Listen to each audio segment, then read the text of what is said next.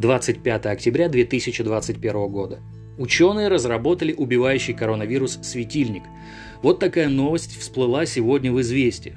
Американские ученые и инженеры создали светильник, видимый синий свет которого подавляет инфекцию и репликацию коронавируса SARS-CoV-2, вызывающего COVID-19, не только в помещении, но и в клетках человека. Статья об этом опубликована в журнале Scientific Reports. Исследователи исходили из того, что ультрафиолет широко используется для стерилизации, однако при высоких дозах облучения он может вызывать повреждение геномов млекопитающих, вызывая мутации и нарушая ДНК. Безопасный для человека диапазон волн синего цвета определенной плотности был подобран экспериментально. Удалось подобрать частоту, которая убивает вирус SARS-CoV-2, независимо от того, находится он внутри живой клетки или же за ее пределами.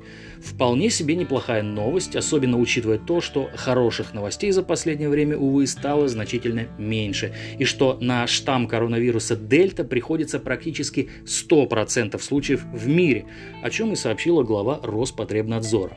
Ко всему прочему добавилось еще и такое.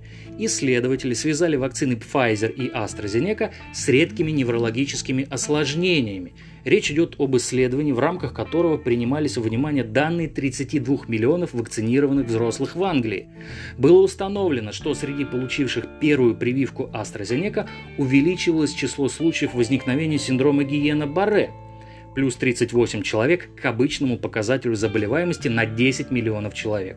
Синдром, о котором идет речь, представляет редкое состояние, при котором иммунная система поражает периферические нервы, что приводит к мышечной слабости, боли или онемению, а в более тяжелых случаях к параличу. Кроме того, в течение 28 дней после вакцинации препаратом Pfizer наблюдался повышенный риск геморрагического инсульта или кровоизлияния в мозг. Причем повышение риска было более значительным среди пациентов женского пола. Но, тем не менее, подчеркивается, что риски возникновения неврологических осложнений выше среди людей, заразившихся коронавирусом, чем среди тех, кто от коронавируса привился. Вот таким ходом идет история. На сегодня все. Берегите себя. Конец связи.